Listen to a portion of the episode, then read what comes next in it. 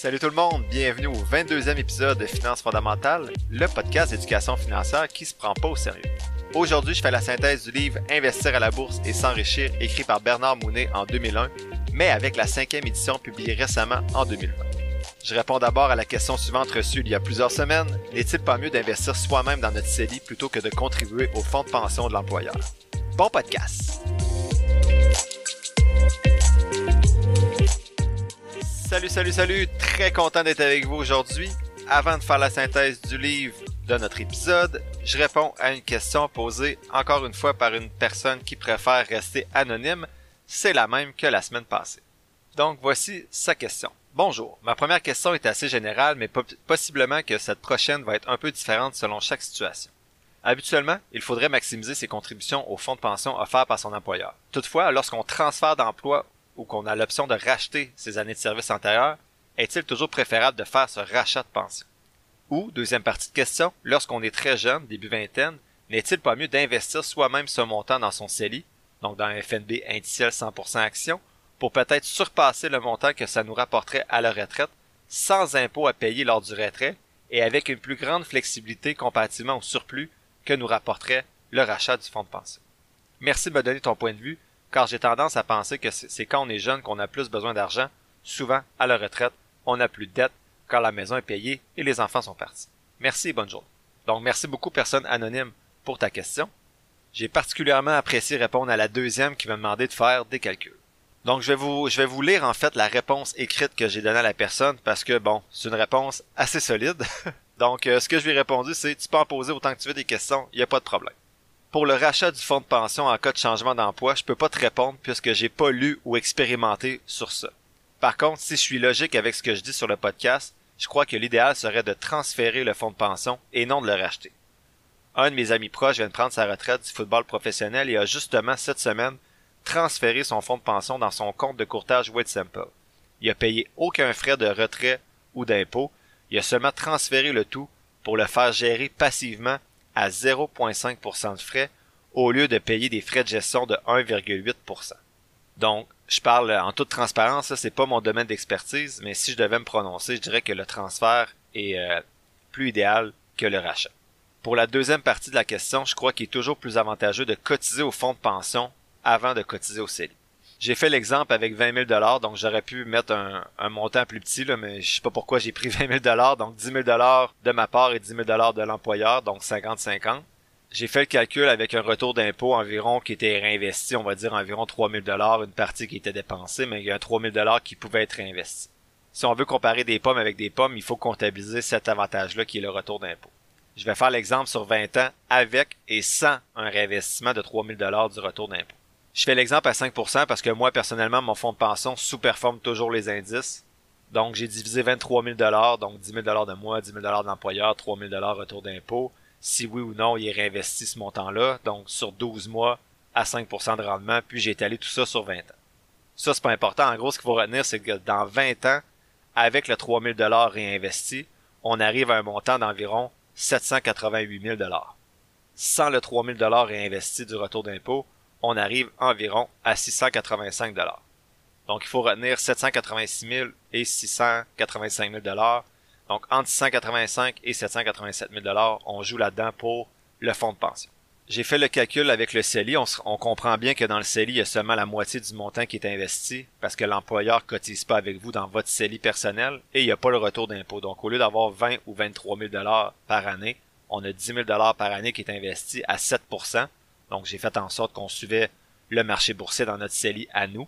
Et on arrive à un montant total de 342 000 Donc avec le fonds de pension, on était entre 685 et 788 environ. Avec le CELI personnel, on est environ à 342 000 Donc si on prend le pire scénario concernant le fonds de pension, donc dans lequel on réinvestit pas donc le 685 000 et qu'on applique un taux quand même très gros d'imposition de 40% dans 20 ans s'il souhaite retirer tous ses REER, donc 40%, c'est quand même gros.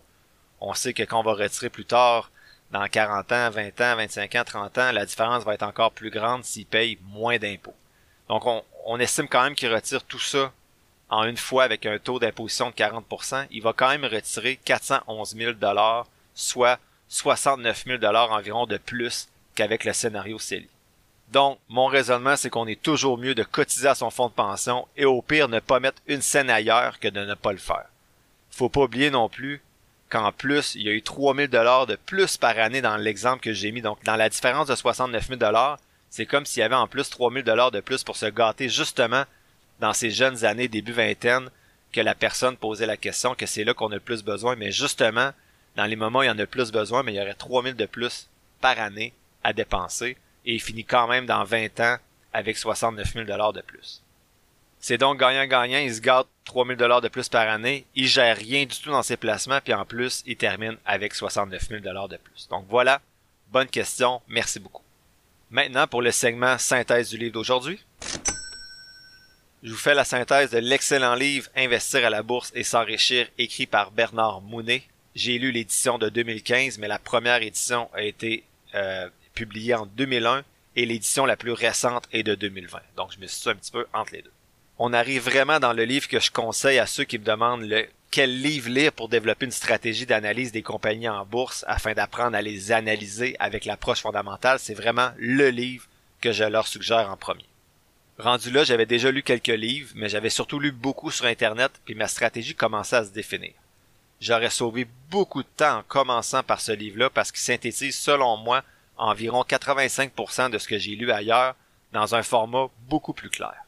Ça m'a quand même permis de double vérifier plusieurs de mes choix et de revoir mes ratios pour les points accordés à chacune des variables que j'utilise dans mon outil. Par exemple, est-ce qu'il faut que j'accorde 5, 3 ou 1 point pour la croissance des revenus?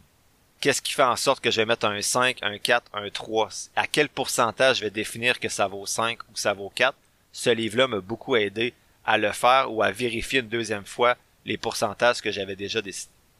Donc c'est un livre super intéressant que je vous suggère de lire si vous décidez un jour d'accorder un pourcentage de votre portefeuille à un type d'investissement un peu plus actif. Prudence quand même, faut pas se sentir invincible et expert parce qu'on développe une stratégie. Peut-être que l'épisode d'aujourd'hui va être un peu plus long, j'en suis désolé, mais je pense que ça vaut la peine et de toute façon, peu importe le résumé que je vous fais, la synthèse que je vous fais, je vous invite à lire ce livre-là si c'est quelque chose qui vous intéresse. Le premier élément de synthèse que je souhaite partager avec vous, c'est que l'auteur mentionne que l'investisseur autonome est avantagé. Donc, nous serions avantagés d'investir de façon autonome par rapport aux grandes entreprises, aux grandes compagnies qui investissent aux fonds communs et etc. Il aborde ces points-là dans deux chapitres.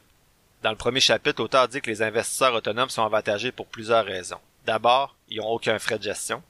On a vu les impacts quand même importants que pouvaient avoir les frais de gestion sur le rendement d'un portefeuille. Deuxième avantage, c'est que l'investisseur autonome contrôle sa stratégie. En effet, les statistiques montrent que les compagnies de gestion, donc les compagnies qui gèrent votre argent, qui vont placer votre argent, vont avoir une encaisse moyenne de 4% au sommet du marché et de 14% quand le marché est bas. Ça, ça signifie que ces compagnies-là vont avoir très peu d'argent quand les prix sont chers, donc sont totalement investis quand les prix sont très élevés sur le marché, et pourtant quand les prix sont plus bas, ils ont beaucoup d'argent dans les coffres alors que c'est là qu'ils devraient pourtant acheter des titres parce qu'ils sont à rabais. Pourquoi cette situation-là? C'est parce que les gestionnaires pensent court terme et veulent garder votre argent.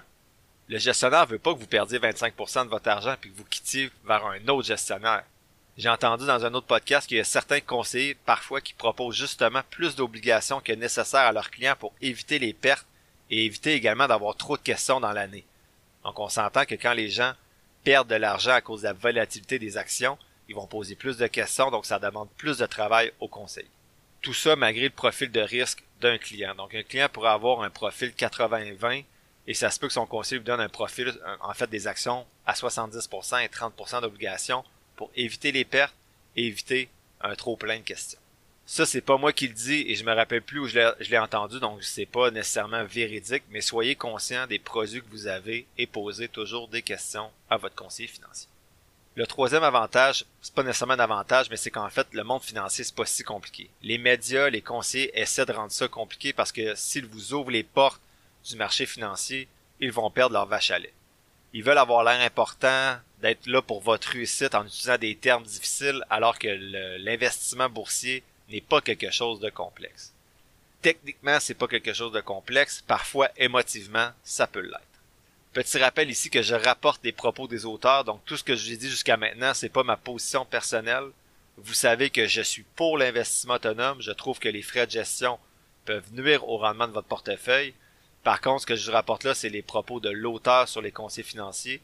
Je crois que les conseils financiers peuvent apporter une plus-value à certaines personnes dans la gestion de leur patrimoine, mais je crois vraiment pas que c'est toujours le cas. Bref, je, continue, je voulais juste pas que vous pensiez que je bâche encore sur les conseils financiers. Au contraire, je pense qu'ils ont un rôle à jouer, mais pas pour tout le monde, et peut-être pas de la façon que tous les conseillers le jouent en ce moment avec leurs clients. Bref, on revient aux avantages. Donc, Buffett dit que la bourse est le seul domaine dans lequel un amateur pourra faire mieux qu'un professionnel. En effet, impossible dans les sports, par exemple, qu'un amateur comme moi réussisse à battre un expert en saut en hauteur. Donc, le domaine boursier, c'est un des seuls domaines où quelqu'un d'amateur peut battre un professionnel, surtout s'il est paresseux dans un fonds négocié en bourse passif. C'est ça qui est contre-intuitif en bourse. Moins t'en fais, plus t'es paresseux, plus tu vas réussir. Si tu fais les bons choix, bien sûr. L'auteur dit qu'il faut pas tout savoir, juste se concentrer sur ce qui est important puis que vous allez réussir à aussi bien choisir vos titres que les experts. Sinon, un autre avantage, c'est le côté psychologique. L'auteur dit qu'il n'y a personne d'autre qui veut plus votre bien que vous-même et qui est mieux placé pour faire avancer votre cause. Vous avez aucun client à satisfaire, vous avez juste votre propre réussite à vous occuper. Il y a également un avantage selon l'auteur si vous négociez très peu, donc si vous tradez, si vous achetez très peu d'actions que vous les vendez et que vous voyez à long terme. Donc vous achetez des actions et que vous les gardez à long terme si les fondamentaux sont bons.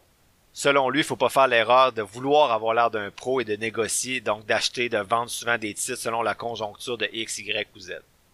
L'autre avantage, c'est que vous pouvez cibler votre horizon temporel, votre champ de compétences et vos raisons de vendre ou non un titre. Attention par contre, l'auteur rappelle encore une fois que c'est pas nécessairement facile du côté émotionnel de vendre ou d'acheter des titres en bourse. Je vais nuancer un petit peu les, propos de l'auteur ici de dire que c'est facile, à part les émotions, d'investir en bourse. Je, crois que c'est très possible de le faire, mais que c'est pas nécessairement facile. Ça dépend de l'approche que vous utilisez. FNB passif indiciel, c'est sûr que c'est facile, mais si vous faites l'analyse plus active des titres, ben, il y a certains types d'analyses qui sont plus énergivores et chronophages.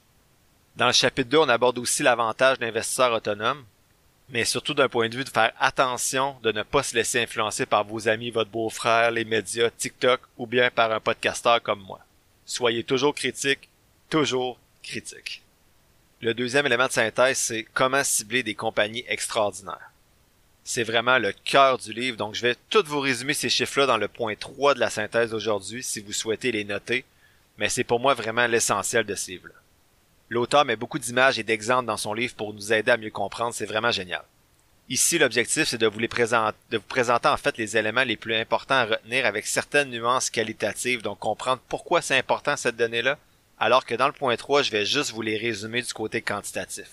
Donc avec les chiffres précis, qu'est-ce qu'il faut regarder, tac, tac, tac, alors qu'ici, je vais aller un petit peu plus parfois dans la nuance. Il y a plusieurs chapitres qui abordent les éléments importants à considérer lorsqu'on analyse des compagnies extraordinaire, chaque chapitre apporte un élément qu'on va voir ensemble dans ce point-là. D'abord, dans le chapitre 3, on aborde c'est quoi des compagnies extraordinaires. Pour l'auteur des compagnies extraordinaires, quand il parle de compagnies extraordinaires, il parle de, de compagnies qui ont des performances économiques qui vont permettre d'enrichir considérablement l'investisseur. Payer trop cher demeure une erreur même si vous achetez des compagnies extraordinaires. Mais avant de s'intéresser au prix, il faut trouver ces compagnies-là, mais comment les trouver? Ici, je vous résume certains aspects, mais on va les revoir plus en détail dans les chapitres 4 et les chapitres qui suivent. Donc, l'auteur mentionne qu'il faut qu'il y ait des profits en croissance année après année, qu'il y ait plus de profits que la moyenne des entreprises du secteur. La rentabilité, c'est une facette cruciale selon l'auteur. On met les chances de son côté quand on investit dans des compagnies rentables. Ces compagnies-là ont alors une plus grande marge de manœuvre pour couper leurs prix et éliminer les compétiteurs ou acheter les compétiteurs dans des temps difficiles, etc. La croissance des ventes depuis plusieurs années est importante aussi, et il faut éviter comme la peste les compagnies avec une croissance de moins de 15% dans leurs ventes.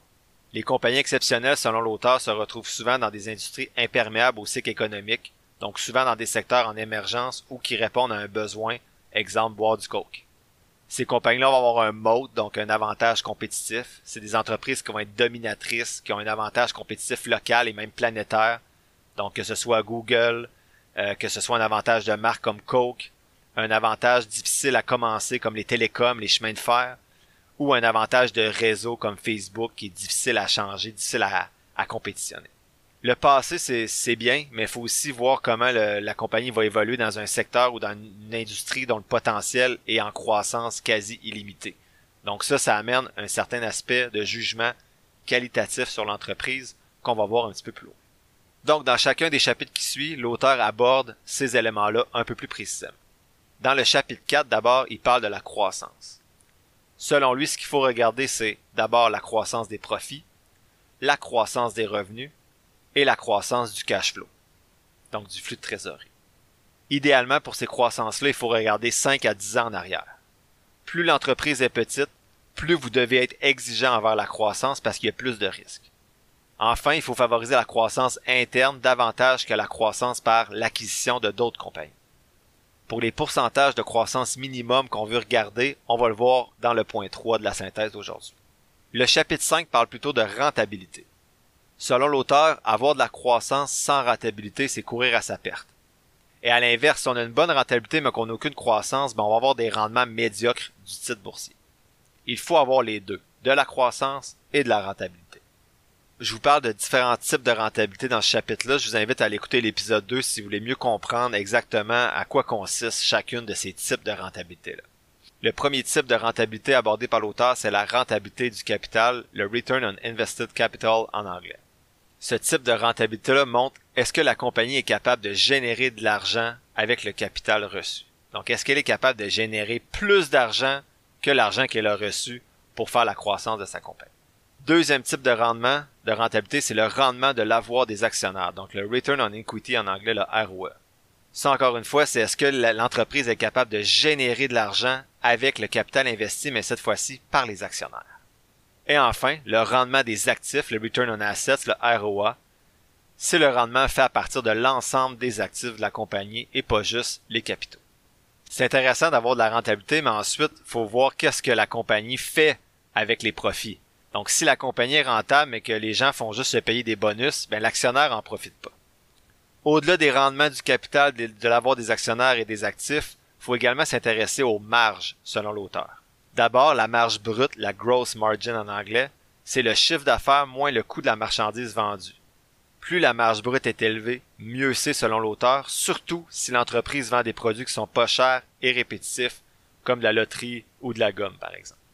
Ensuite, il y a la marge d'exploitation qu'il faut regarder, l'operating margin en anglais. Ça, c'est la marge brute moins les dépenses générales et les dépenses de marketing. Ensuite, il faut regarder la marge avant et après impôt, donc la net margin before taxes, net profit margin. L'auteur parle également de la marge avant et après impôt. Donc la marge nette avant et après impôt, c'est important de regarder avant impôt pour pas se faire duper par des stratagèmes comptables, mais réellement c'est la marge nette après impôt qui est le nerf de la guerre, donc la net margin. Comme on l'a déjà vu, l'auteur mentionne que les marges vont varier énormément d'une industrie à l'autre. Ce qui est important, c'est de tenir compte du secteur et que les entreprises avec les marges les plus élevées dans leur secteur pendant plusieurs années ont de grandes chances d'être des entreprises exceptionnelles. Dans le chapitre 6, on parle plutôt du bilan financier, donc de la situation financière des, des, compagnies. On mentionne d'abord d'éviter les compagnies endettées. L'auteur dit qu'il y a tellement d'autres choix. Il faut éviter les compagnies qui ont une dette totale qui surpasse la valeur de quatre fois sa marge de profit net. Donc la dette totale ne devrait jamais être quatre fois plus grande que la marge de profit net. L'idéal, c'est de rechercher des entreprises qui n'ont pas de dette et qui ont des grosses encaisses, donc qui ont beaucoup d'argent dans leur coffre. Selon l'auteur, les compagnies exceptionnelles n'ont pas besoin de s'endetter, elles sont souvent très rentables à l'interne seulement, avec leurs propres ventes, leurs propres profits. Il faut également éviter les compagnies qui émettent des actions à répétition. Donc ça, ça enrichit davantage le courtier, mais pas l'actionnaire qui dilue son avoir. Idéalement, il faut viser des compagnies qui ont un rachat d'actions, mais qui nuit pas à leur croissance. Enfin, dans la situation financière, l'auteur mentionne qu'il faut porter un regard sur la, la recherche de fonds générés positifs. Donc, on veut des compagnies qui ont un cash flow positif. Idéalement, toujours sur 5 à 10 ans de données historiques.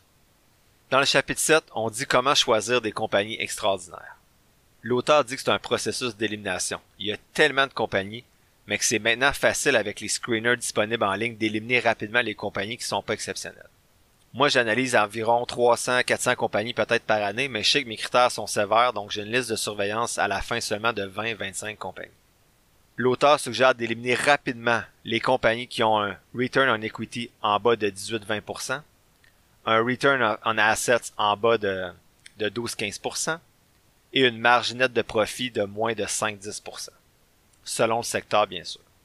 Tout ça idéalement sur plusieurs années. Donc on veut pas seulement une entreprise qui a une marge de profit de 5-6% une année, on veut une compagnie qui a 5 à 10% ou plus de marge de profit pendant plusieurs années et que cette marge-là soit en croissance idéalement. Sinon, on veut également éliminer des, des compagnies qui ont une croissance moyenne 5-10 ans en bas de 15% et une trop grosse dette, donc quatre fois les profits maximum, comme on a dit précédemment. L'auteur dit que c'est sûr qu'on va passer à côté de compagnies exceptionnelles comme Amazon, Starbucks, mais on va surtout éviter les erreurs. Donc moi je le sais clairement que dans mon outil, il y a des, compagnies qui scorent pas. Exemple, euh, Amazon ne score pas du tout dans mon outil, Apple non plus. Pourtant, c'est des compagnies quand même exceptionnelles, mais dans mon outil, elles ne scorent pas. Donc je le sais que je vais passer peut-être à côté de d'autres compagnies exceptionnelles, mais je sais que je vais diminuer le nombre d'erreurs que je vais faire dans les 20 et 25 prochaines années. Donc, selon l'auteur, ce qu'on vient de voir dans les chapitres 4 à 7, c'est la partie scientifique plus quantitative, mais c'est pas juste ça. Cette partie-là permet d'éliminer rapidement plusieurs compagnies pour se retrouver comme moi avec peut-être 100, 200 compagnies analysées. Donc, le premier tri est fait, mais ensuite, il y a une partie qualitative qui entre en jeu. Donc, dans le chapitre 8, on aborde la partie qualitative que l'auteur appelle perspective et dirigeant. Donc, dans ce chapitre-là, l'auteur propose des questions qu'il faut se poser pour évaluer le potentiel de la compagnie. Ce sont notamment les questions que moi je me pose dans la partie un peu plus qualitative de mon outil d'analyse.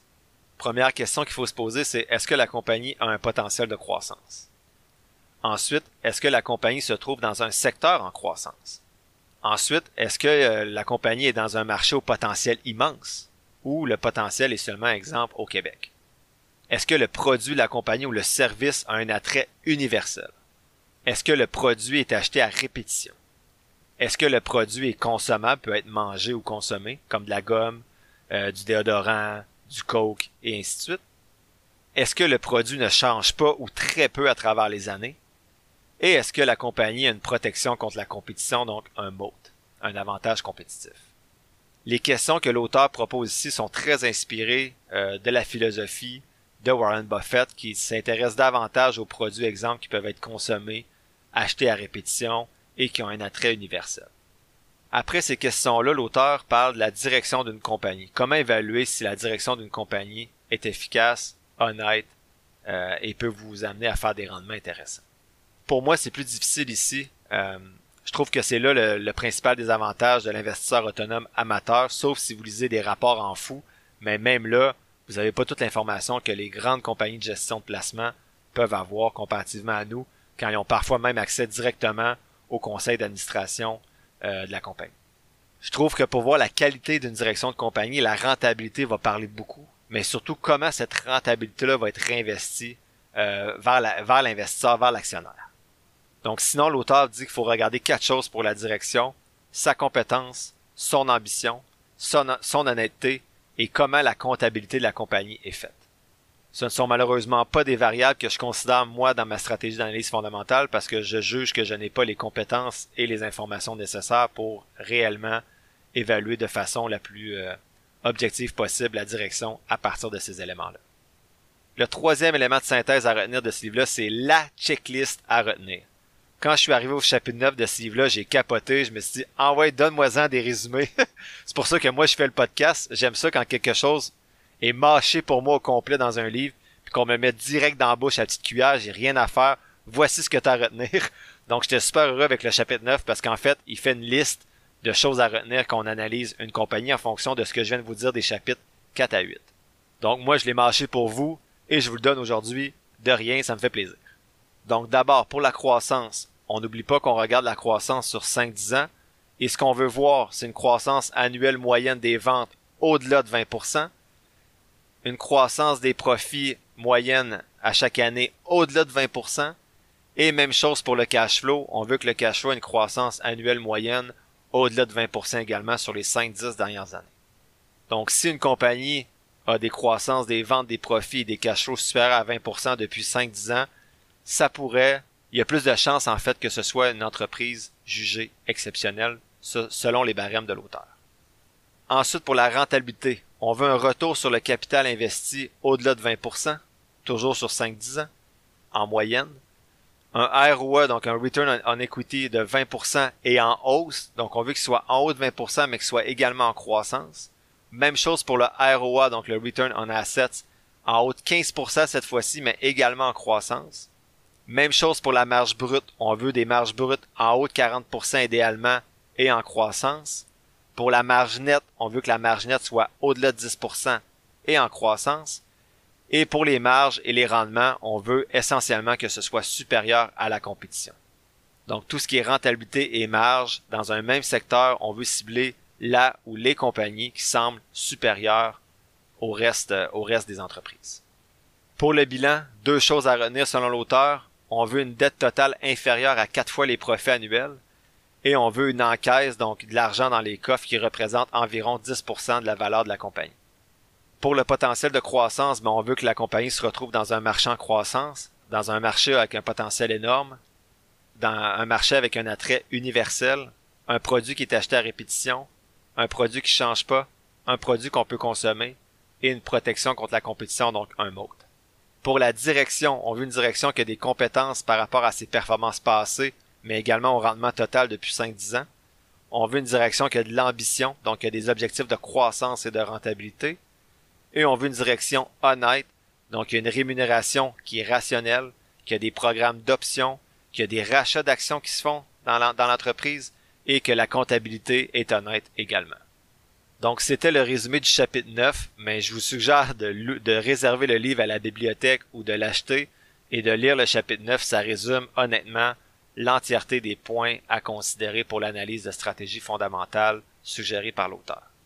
J'ai personnellement réinvesti plusieurs de ces éléments-là dans ma stratégie personnelle. Sinon, le quatrième élément de synthèse d'aujourd'hui, c'est payer le bon prix. Dans le chapitre 10, on dit qu'il ne faut pas nécessairement chercher des aubaines, mais le prix payé est quand même important, même si les entreprises qu'on a trouvées sont exceptionnelles. Donc, vous pouvez suivre 20 compagnies que vous avez trouvées qui sont exceptionnelles, mais si elles sont exceptionnelles, elles vont sûrement être toutes pas mal chères quand vous allez, si vous avez bien fait vos devoirs. Donc, il faut attendre soit que le marché panique, donc qui baisse de 10 à 50% pour acheter, ou bien aller dans un marché parfois plus à risque comme la Chine. Selon l'auteur, il faut calculer les profits par action, donc les earnings per share, dans le futur selon la croissance prévue. Donc c'est une estimation qui va se faire avec des formules mathématiques et il faut vérifier ce prix-là selon différents scénarios et l'impact de ces scénarios-là sur le rendement à l'achat au prix actuel. Donc c'est difficile à faire, il faut prévoir les bénéfices par action dans le futur selon différents scénarios et voir si ben ça reflète le prix qu'on a actuellement. On peut également utiliser, selon l'auteur, le, ratio court-bénéfice, donc le PE ratio, le Price Earning Ratio en anglais. C'est un des outils qu'on peut utiliser, mais c'est pas tout, c'est pas parfait. Ça calcule pas la dette, par exemple, de la compagnie dans ce ratio-là. Mais c'est un des outils qu'on a à notre disposition pour voir si le prix semble être raisonnable. Ce que j'ai lu, je pensais que c'était dans, dans, ce livre-là, mais ça semble être dans un autre livre parce que je l'ai pas indiqué ici. Mais ce qui est intéressant, c'est d'acheter peut-être quand le ratio court-bénéfice est inférieur à la moyenne des cinq dernières années. Donc là, ça peut être un outil qui devient un peu plus intéressant parce qu'on compare la compagnie à elle-même selon sa moyenne des cinq dernières années. Bien sûr, c'est pas un achat automatique parce que le ratio est plus petit que la moyenne des cinq dernières années, mais ça peut être un indicateur intéressant.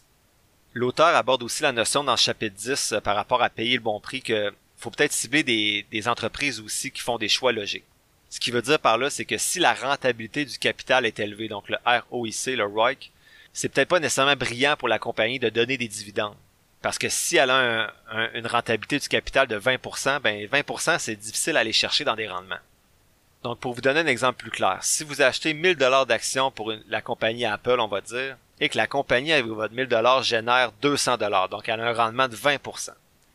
Si elle garde ce 200 dollars là et qu'elle génère ensuite encore un 20% à partir de ce 200 dollars 200 dollars là de plus, ben sa rentabilité est exceptionnelle et vous avez un rendement que vous auriez de la difficulté à reproduire vous-même. Donc si Apple, au lieu de prendre ce 200 $-là et de le réinvestir, donne un dividende à tous ses actionnaires, ben il faut que vous, quand vous recevez l'argent, vous réussissiez à la placer dans une entreprise qui réussit à générer 20% de rendement pour que votre capital soit aussi efficace que si l'entreprise le gère elle-même. Donc Buffett euh, dit souvent que le, donner des dividendes, c'est pas toujours la meilleure idée, ça dépend vraiment de la rentabilité de l'entreprise.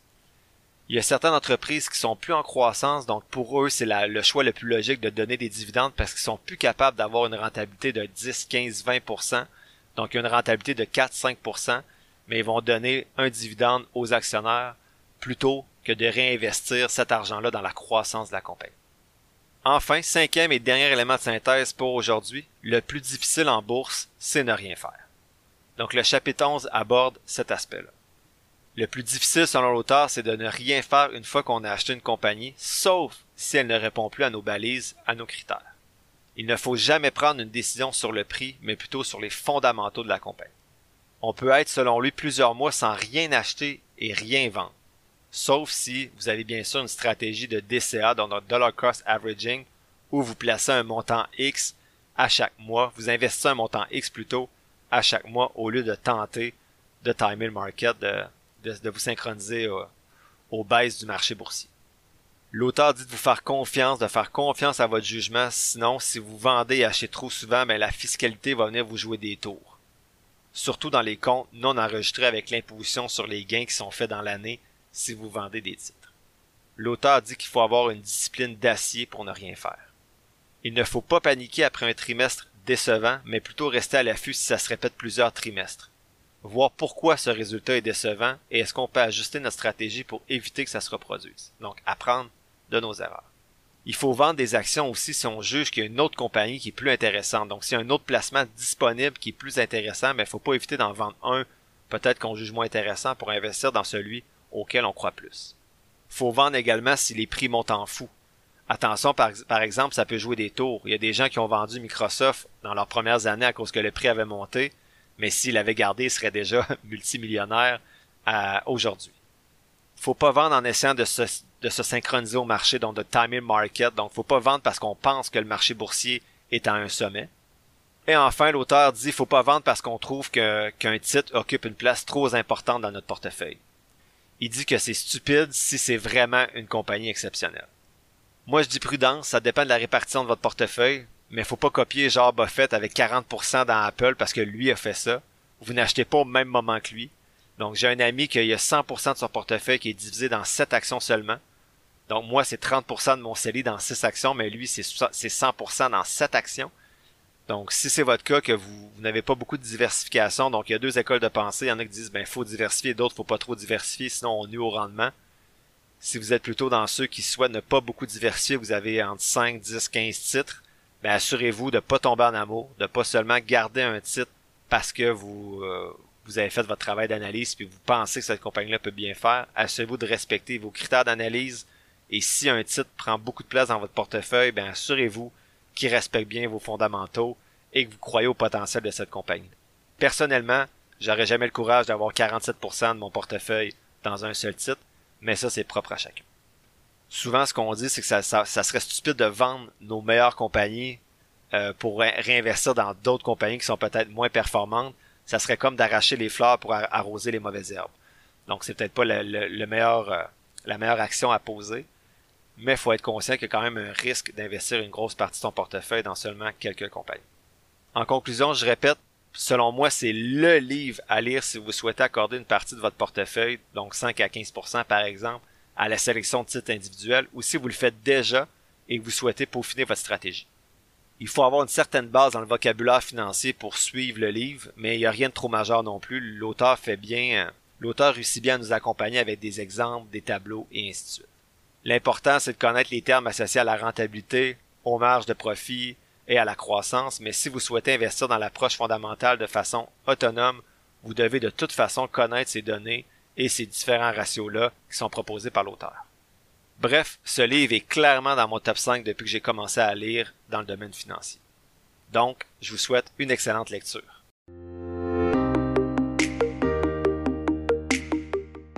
l'épisode tire à sa fin. Je vous remercie d'avoir écouté ce 22e épisode de Finances fondamentales.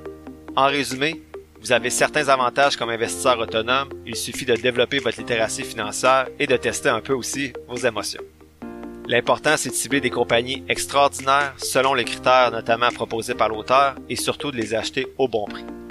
Enfin, il faut être patient et savoir attendre pour profiter de certaines occasions. La semaine prochaine, je fais la synthèse du livre Investir dans les titres de croissance d'André Gosselin. Ceux qui sont intéressés, je vais partager cette semaine sur la page Facebook de Finances fondamentales l'analyse de 10 autres compagnies n'ayant pas obtenu le nombre de points minimum pour franchir la première étape dans mon outil d'analyse.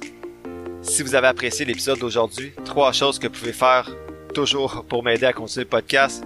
Vous abonner à celui-ci sur votre plateforme d'écoute, mais également à la page Facebook de Finances fondamentales. Partager l'épisode et enfin, m'écrire sur mon Gmail ou sur la page Facebook de Finances fondamentales. Les informations sont disponibles dans la description de l'épisode. N'oubliez pas que je suis pas un expert ou un gourou de la finance, juste un gars qui tripe un peu trop et qui partage ce qu'il apprend avec vous. Prenez pas ce que je dis pour du cash ou comme une recommandation d'achat, faites toujours vos propres recherches. Sur ce, merci encore pour votre écoute et on se dit à la semaine prochaine pour le 23e épisode de Finances fondamentales.